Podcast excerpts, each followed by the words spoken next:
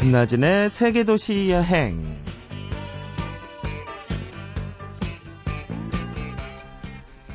네, 일상생활에는 일정한 궤도가 있습니다.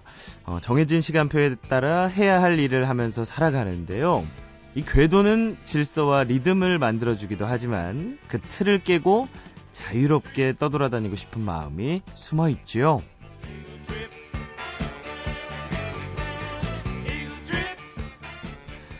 네, 새로운 곳으로 떠나고 싶은 충동이 일어날 때, 바로 그때 여행이 시작되는 건데요.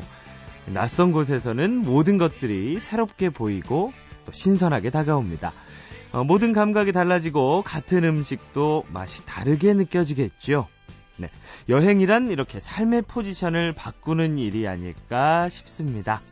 김나진의 세계도시 여행 오늘은 베를린으로 잠시 뒤에 출발해 보겠습니다.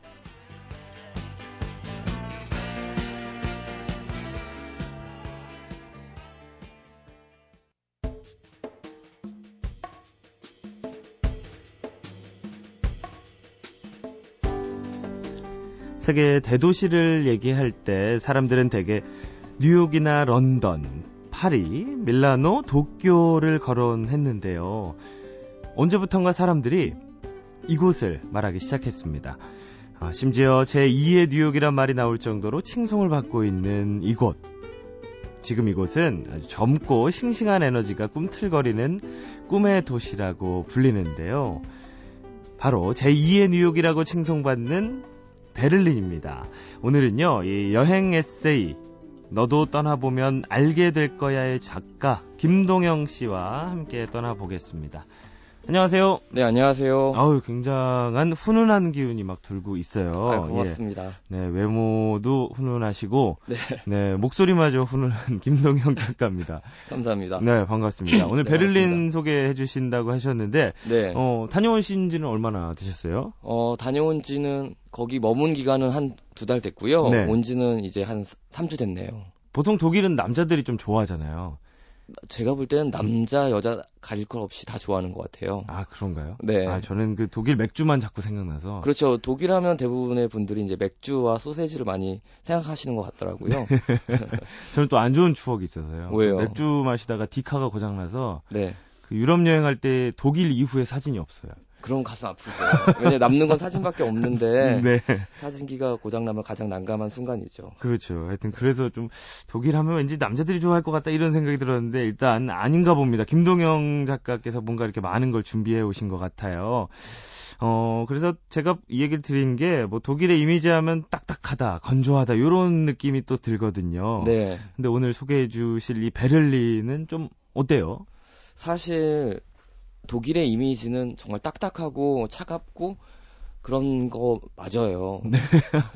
그게 왜 그러냐면요. 네. 우선 냉전 시대에 있어서 가장 좀 치열하게 가장 많은 이야기가 있었던 음, 나라였기 때문에요. 네. 사람들이 생각할 때 가장 딱딱한 이미지가 많은데요. 음. 벌써 이제 90년에 통일이 되고 지금이 이제 2011년이잖아요. 그렇죠. 뭐 21년이 지난 지금에서는 이제 많이 이미지가 바뀌긴 했는데 네. 실질적으로 가보면 굉장히 밝습니다. 어. 활기차고요. 네. 독일은 유럽의 가장 중심에 있습니다. 그래서 어. 주변에 뭐 덴마크, 네덜란드, 벨기에, 프랑스, 스위스, 오스트리아, 체코, 그 다음에 뭐 이제 폴란드 같은 나라들이 주변에 있고요. 네. 그 중심에 있기 때문에 교통편의 중심이 되기도 해요. 그러니까 모든 유럽 시민들이 그 도시를 왔다 갔다 하, 왔다 갔다 하죠. 음. 그리고 유럽에 있어서 가장 가격이 물가가 싼 나라이기도 하기 때문에 네. 여행하기도 쉽고 그러니까 예를 들어 이제 벨기에 사는 친구들이 벨기에는 이제 독일에 비해서 이제 이제 물가가 거의 3배 정도 비싸거든요. 네. 주말을 이용해서 찾아오시죠. 네. 어쨌든 저도 그랬던 기억이 나네요. 스위스 같은 곳에서 이렇게 넘어갔는데 굉장히 싼 물가에 좋아하면서 그래서 이제 여행자들이 네, 말하는 게 먹고. 유럽의 이제 태국이라고 불리고 있습니다. 젊은 사람들이 그래서 굉장히 많은 것 같아요. 특히 어. 베를린이라는 그 도시에 정말 활기차겠네요. 그러면. 굉장히 활기차고 네. 뭔가 에너지가 꿈틀꿈틀 거리고요. 아, 그런 활기참 때문에 김동영 작가께서 그렇게 좋아하시는 건지 베를린에서 정말 매력을 느꼈다. 그런 걸 느낄 수 있는 곳들은 좀 어디 어디가 있을까요? 짤막짤막하게 좀 소개를 해 주실까요? 그러니까 베를린은 12구역으로 나눠요. 네. 역사적으로 보면 이제 동서로 나뉘어져 있었잖아요. 근데 모든 그런 문화시설이라든가 그런 사람들이 젊은 사람들이 모이는 곳은 동쪽에 있거든요. 그 이유가 이제 동독과 서독이 이제 통일되면서 음. 이제 동독 사람들이 많이 서독으로 넘어와서 동독에 있던 지역들이 이제 많이 비었어요. 네. 그러다 보니까 이제 젊은 사람들이 물가가 비싸지고 집값이 비싸지다 보니까 젊은 이제 돈 없는 친구들이 동독으로 많이 동독 지역으로 넘어가면서 네. 이제 거기에서 이제 하나의 마을들을 이제 자치 이제 문화 자치구를 형성하게 되는데요. 그 중에서 코이치백이라는 동네가 있어요. 네. 코이치백은 이제 베를린 장벽 바로 옆에 있는 도시 마을이거든요. 음. 그 이제 그 도시에 이제 모이기 시작하면서 하나의 문화구를 이제 형성한 거죠. 문화 네. 동네. 우리나라로 얘기하면 이제 홍대죠. 홍대. 그림이나 예술하는 친구들이 많이 모여 살기도 하고 갤러리라든가 콘서트 그다음에 뭐 먹을 곳들이 굉장히 많이 모여 있는 곳이거든요. 네.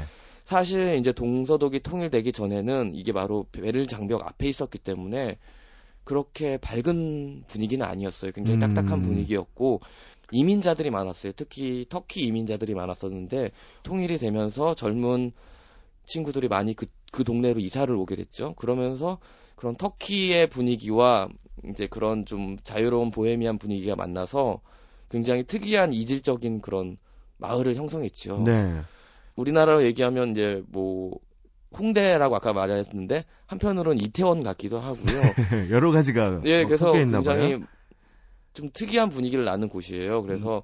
정말 뭐라고 할까요? 아이들의 도시라고 할까요? 음. 다제 또래 이제 30대나 20대 초 그런 초반의 친구들이 모여 살기 때문에 그래서 굉장히 재밌었고 아시아 관광객들은 그렇게 많이 가지를 않거든요. 어. 동독 쪽으로 잘 넘어오질 않아요. 보통 일반 여행객들은 조금 여행을 폭넓게 그리고 진짜 베를린을 느끼고 싶으시다면 크로이츠베르크라는 곳을 가보시면 네. 깜짝 놀라실 겁니다. 어, 크로이츠베르크 외에도 이렇게 좀 추천할 만한 곳이 있으면 좀 말씀을 해주세요. 그 뭐 자유시장이라고 해서 이제 free market이라는 곳이 있는데요. 네. 사실 유럽에서 가장 free market이 그러니까 자유시장이 발전된 곳이 베를린이거든요. 왜 음. 그러냐면 음. 그 동서독 시절, 시절 때 동독이 이제 끝에 가면서 어려워지잖아요. 그러니까 네. 공산주의였기 때문에 자신들의 것들을 나누는 나누고 바꿔가는 그런 개념의 시장들이 많았었는데요. 특히 제일 유명한 곳은 베를린 빅마켓이라는 곳이 있는데 그게 동독 지역에 있어요. 네. 그러니까 베를린에 주말마다 열리는 free market이 30개가 넘는다고 하는데 어, 그 중에서 가장 큰 마켓인데요. 네. 공원에서 하는 곳인데 우리나라 잠실 주경기장 규모의 공원에서 오.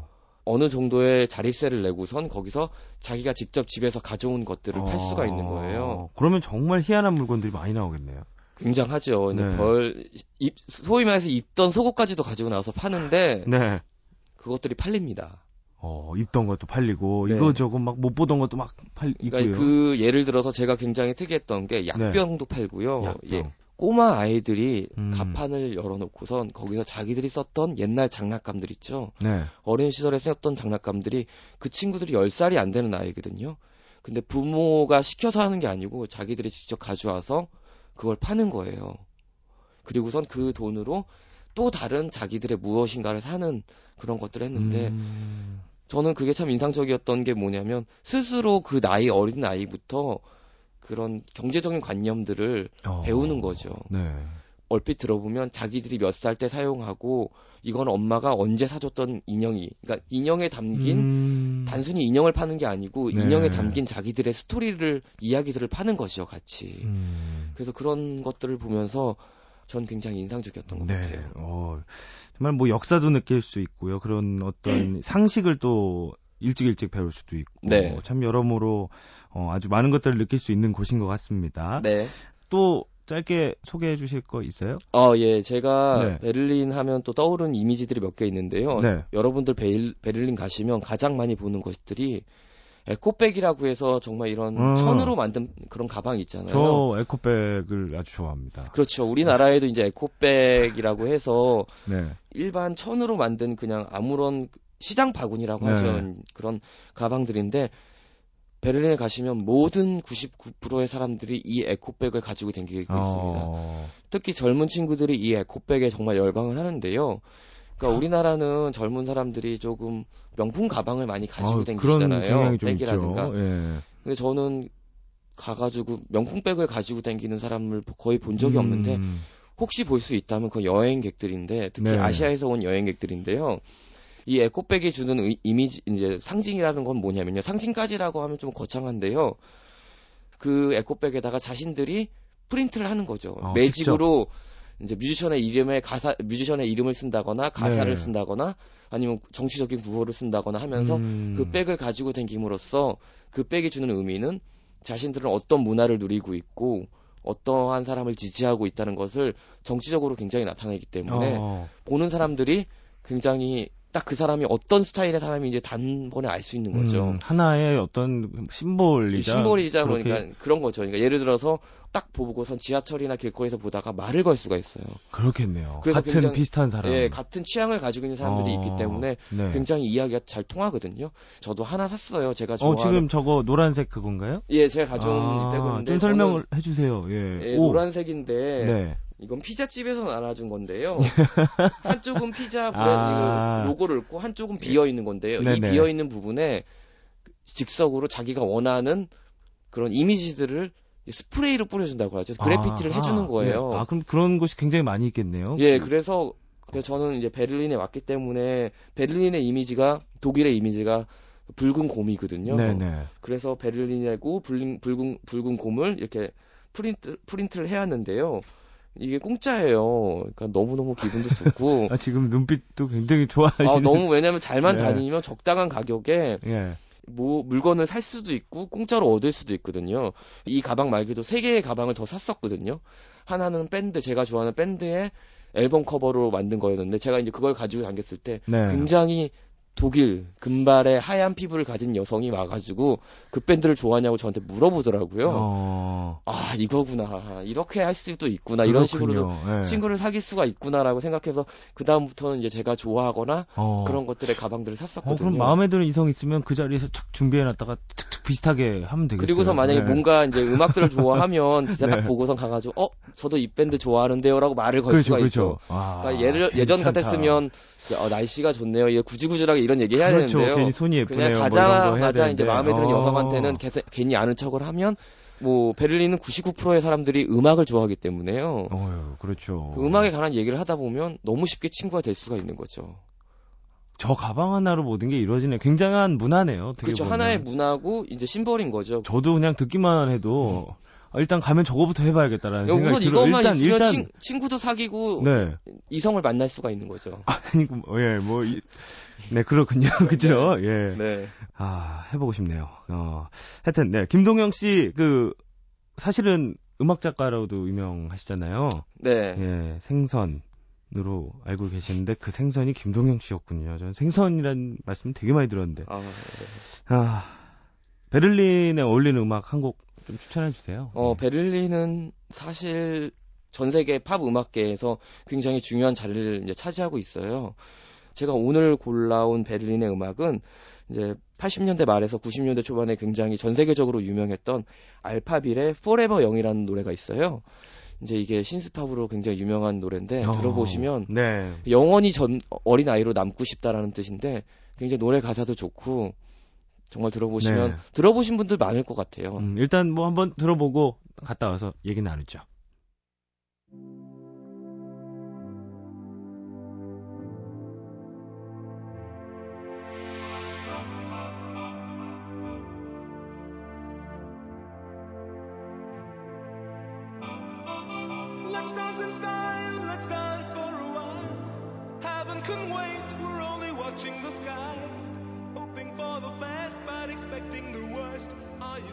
Drop the bomb or not? Let us die young or let us live forever. We don't have the power, but we never say no. 알파비릴의 Forever Young. 네. 네. 어, 좋네요. 네? 그 많은 뮤지션들이 좀 커버도 했었는데요. 네. 저는 오리지널이 이 밴드의 버전이 제일 좋은 것 같아요. 어, 그 아까 그 베르 베를린 그리고 뭐 독일 음악을 참 좋아한다 하셨는데 네. 좀 베를린에서 이렇게 음악을 느낄 수 있는 그런 장소가 좀 좋은 장소가 있을까요? 네. 아까 전에 말씀드렸던 코이치백이라는 네네. 사실은 코이치백이 클럽들이 굉장히 많이 모여 있는 곳이에요. 그 독일의 클럽 문화는 그럼 우리와는 많이 다른 편인가요? 아니면 우리나라 그러니까 네. 전 세계에서 제일 유명한 클럽은 터, 태국에 있고요. 네. 제 이 두 번째로 유명한 클럽은 베를린에 있는데요. 아. 예전에 사용했던 이제 공장들, 오. 이제 폐 공장들이라든가 관공서들을 개조를 해서 개조를 한다고 해서 크게 뭐 달리 이제 공사를 하는 것이 아니고요. 거기에 이제 춤출 수 있는 플로어를 만들고 뭐 그러기 그러거든요. 네. 기존에 있던 건물들을 부시지 않고 그 건물들을 그대로 사용하면서 음... 이제 뭔가 다른 것들을 넣는데 네. 이제 공장들은 대부분 천장이 높잖아요. 그렇죠. 천장이 높으면 공연장이나 클럽을 하기에는 최적합한 오... 공간이거든요. 네. 그래서 이제 클럽을 개조해서 쓰거든요. 그래서 제가 이제 클럽들을 많이 밤마다 갔었거든요. 주말 네, 밤마다, 예. 밤마다 갔었는데요. 어... 굉장히 뭐라고 할까요? 분위기가 정말 묘하죠. 그렇군요. 외관은 공장이고 네. 그 기계들도 남아 있어요. 어, 실제로 남아 있고, 남아 있고 그거를 좀 활용하고. 하여튼 독일 베를린에서 뭔가 어, 그런 걸 느끼고 싶으면 한 번쯤은 예, 네. 시간 나시면 한 번 가보시고요. 아, 시간 나시면 가시는 네. 게 아니고 베를린 가면 네. 박물관 그런 것도 좋은데요. 사실 뭐 그건 하루면 도, 다 돌아볼 수가 있어요. 왜냐면 박물관들이 모여 있기 때문에. 네. 근데 밤에는 뭐 일찍 호텔에 들어가실 필요는 없잖아요. 네. 여행 와서 일찍 자면 뭐예요. 그리고 굉장히 안전합니다. 어, 치안이 또 잘 돼 있고. 그리고 지하철이 주말에는 24시간입니다. 음. 그렇기 때문에 네. 심지어는 클럽이 관광 상품이기 때문에요. 호텔이라든가 그런 카운터에 가서 이제 물어보면 추천을 해줍니다. 네. 이 클럽은 꼭 가시라고. 꼭 가보셨으면 좋겠습니다. 네, 시간 나면 가지 마시고 꼭 한 번쯤은 네, 뭐 박물관처럼 꼭 한 번 들려 보셔야 할 필수 코스입니다, 진짜. 네. 정말 위험하지 않고요. 예. 깨끗하고 남자들이 치근덕 거리지도 않아요. 아이고, 아이고, 아이고, 네. 알겠습니다. 예. 네. 아, 김동영 작가께서 이 클럽을 일단 제일 1순위에 두고 계신 것 같습니다. 네.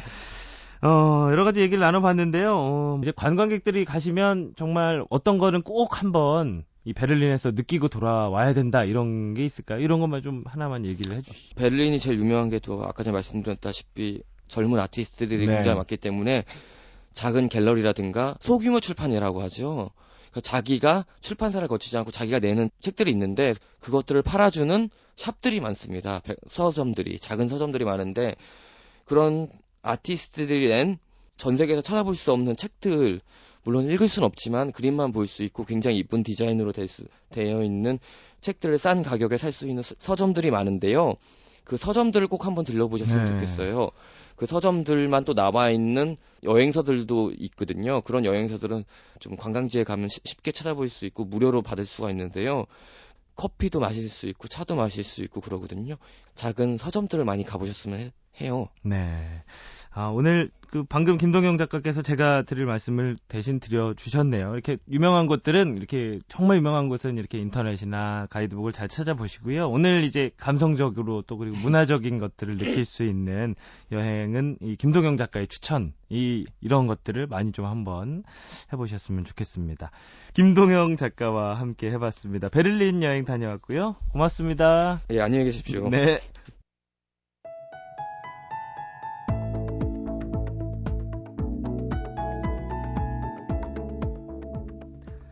많은 요리 전문가들은 독일의 음식이 이탈리아나 프랑스에 비해 그다지 떨어지지 않는다는 평가를 하고 있지만요. 어, 아직도 여전히 독일 요리는 프랑스나 이탈리아 요리에 비해서 덜 알려져 있는 편입니다.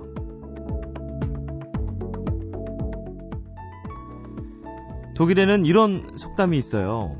사람은 빵만 먹고 살 수 없다. 반드시 소시지와 햄이 있어야 한다. 어, 독일 사람들에게 소시지와 햄은 빼놓을 수 없는 가장 기본적이고 중요한 음식이라고 합니다. 마치 우리의 김치처럼요. 대부분의 독일 가정에서는 식탁에 하루도 빠지지 않고 오르는 게 소시지라고 하네요.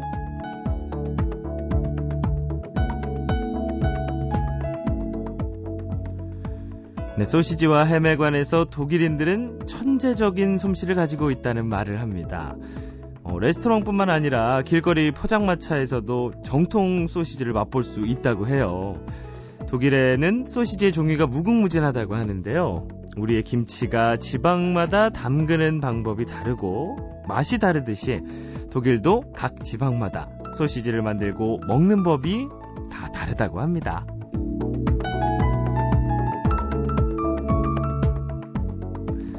독일의 소시지는요, 한국의 김치, 뭐 혹은 프랑스의 치즈라고 보면 될 것 같은데요. 소시지 하면 또 자연스럽게 연상되는 게 맥주죠. 독일은 전 세계 맥주 소비량이 가장 많은 나라라고 합니다. 독일인에게 있어서 맥주와 소시지의 궁합이 우리에게는 막걸리와 김치 그 정도 되지 않을까요?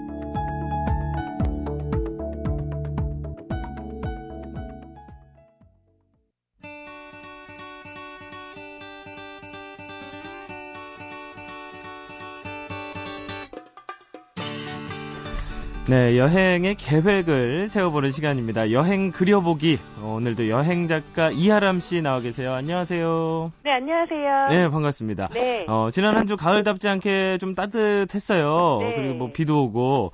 그러면 이제 단풍 끝난 건가요? 아, 제가 어제요. 네. 홍이산을 다녀왔는데요. 예. 단풍은 모두 다 떨어졌더라고요. 음... 그런데도 아직 날씨는 소요름 날씨였는데 네네. 이렇게 낙엽이 잔뜩 쌓인 산이 따뜻하니까 신기하던데 이런 고온 형상도 이제 다음 주면은 끝이라고 하니까 저도 참 아쉽네요. 네. 그러면 오늘은 어떤 여행인가요? 네. 이 단풍잎, 은행잎, 가을을 물들였던 모두 잎들이 떨어져서 이제는 가로수길마다 융단처럼 낙엽들이 깔렸는데요. 네. 늦가을에 또 떨어진 낙엽들 더 좋아하시는 분들 많으시잖아요. 그렇죠, 그렇죠. 이런 계절에 또 더욱 아름다운 곳인 곳을 소개해드리려고 하는데요. 오늘은 예, 예. 늦가을 물놀이 여행을 그려볼까 합니다. 물놀이요? 네. 오, 약간 반전. 가을 물놀이가 어떤 거예요? 저 상상이 잘 안 되거든요. 네. 예. 꼭 물에 들어가야지 물놀이가 아니에요. 우리나라는 또 바다랑 호수랑 강이랑 정말 물이 많은 나라잖아요. 그렇죠. 네, 또 가을이 되고 쓸쓸해지고 한껏 분위기를 잡고 싶어지는 이런 날에는 또 호수로 강으로 떠나보시면 좋을 듯 합니다. 아, 예, 예. 네, 먼저 경기도권에서 빠질 수 없는 국민 관광지라고 불리는데요. 산정호수 소개해 드릴게요. 네. 이 산정호수는 경기도 포천에 있는 산자락에 자리한 호수인데요. 1977년에 국민 관광지로 지정이 되면서 정말 많은 분들이 다녀가셨어요. 이름만 들어도 아시는 분들 많으시잖아요. 그렇죠. 네, 이 산정호수가 특히 요즘 같은 계절에 아름다운 이유는요. 이 호수 뒤에 명성산이라는 산이 우뚝 솟아 있는데요. 이 명성산이 10월부터 11월 억새밭으로 물결을 이룹니다. 예. 산정호수라는 이름이 산 속에 묻혀 있는 우물 같은 호수라는 뜻인데요. 정말 갈대밭 안에 이름처럼 산 속의 동화 같은 넓은 호수가 펼쳐져 있는데요. 여름에는 사람들이 많아요. 관광객들이 많지만 11월에 가시면은 조용하고 운치 있는 국민 호수인 산정 호수를 느끼실 수 있을 겁니다. 네. 어, 그런 뜻이 있었군요. 산 속에 묻혀 있는 우물 같은 호수. 네. 왠지 더 멋있을 것 같고 이 계절에 좀 어울릴 것 같습니다. 근데 지역이 포천이니까 그 막걸리 생각나는데.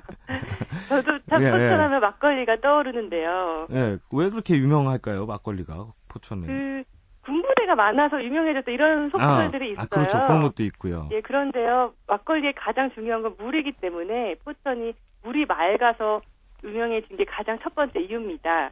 군부대가 많잖아요, 포천에. 네. 그래서 군인들이 힘든 훈련을 마치고 막걸리를 한잔하고 제세를 하고도 그 맛을 잊지 못해서 고향으로 전국 각지의 고향으로 돌아가서도 그 막걸리 자랑을 하느라고 전국에 소문이 나서 네. 유명해졌다 이런 얘기가 있어요. 네, 그렇군요. 어, 자 그러면 이번에는 또 다른 물놀이 이렇게 또 하나만 좀 추천해 주세요. 네, 이번에는 물이 맑고 아름다운 곳인 단양 팔경의 충북 단양을 소개해 드리는데요. 음, 네. 단양 팔경 중에 단양 1경인 도담 상봉, 또 2경인 성문이 모두 단양을 흐르고 있는 남한강 상류에 자리를 잡고 있는데요. 이 단양 팔경이 중국의 소상 팔경보다 더 아름답다고 전에 내려오고 있죠. 어, 그리고 뭐 남한강 중에서도 가장 아름다운 물줄기가 단양의 남한강이다. 뭐 이런 얘기도 네, 있던데요. 맞습니다. 예. 또이 푸른 강에 솟아있는 세 개의 봉우리가 도담상봉이라는 이름을 갖고 있는데 조선의 개국공신이죠. 정도전이 음. 젊은 시절을 보내면서 이렇게 경치를 즐겼다 이런 이야기가 전해 내려오고 있습니다. 네. 이 정도전의 호가 삼봉인데요. 도담상봉에 삼봉을 따서 호를 지을 만큼 그만큼 경치에 반했다고 해요. 음. 그리고 유람선을 유, 이용해 보실 수도 있는데요. 유람선이 그렇게 한강 유람선처럼 크지는 않지만 40분 정도 남한강을 천천히 감상하시면서 단양 팔경을 눈앞에서 구경해 보시는 즐거움도 느끼실 수 있습니다. 네, 굉장히 운치 있을 것 같네요. 어, 마지막으로 하나만 더 추천을 좀 해주세요. 네, 이번에는 남쪽으로 더 내려가 볼까 하는데요. 전남 순천입니다. 낙조가 아름다운 곳 순천만인데요. 네. 순천만은 이 생긴 모습은 꼭 호수 같지만요. 광활한 갯벌이 펼쳐져 있는 만이에요. 순천만의 가장 큰 자랑이 전국에서 가장 넓은 갈대 군락인데요. 요맘때 가시면 참 아름다운 갈대들을 보실 수가 있어요. 네. 또 국내 사진 작가라면 꼭 찍어야 할 풍경 영순이가 바로 음. 해질, 해질 무렵의 순천만 낙조라고 해요. 네. 추워지기 전에 순천만으로 떠나보시는 것 추천해드립니다. 네, 고맙습니다. 어, 이하람 여행 작가와 함께 여행 그려보기 물놀이 여행 다녀와봤습니다. 네, 고맙습니다. 고맙습니다.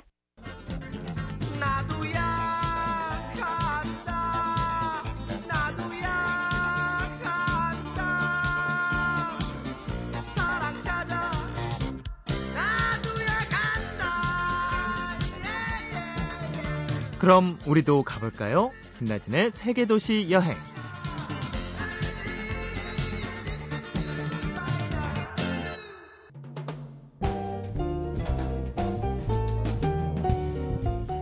많은 사람들이 파리의 에펠탑에 가고 뉴욕에서 자유의 여신상 보지요. 어, 그런데 그 장소가 특별해지는 것은 그곳에서 어떤 사람을 만났고 또 그와 어떤 얘기를 나눴냐 여기에 있는 것 같습니다. 그러고 보면 여행의 가장 큰 재산은 사람이죠. 네. 일요일입니다. 좋은 사람들과 좋은 시간 보내시고요. 지금까지 세계도시 여행 여행지기 김나진이었습니다.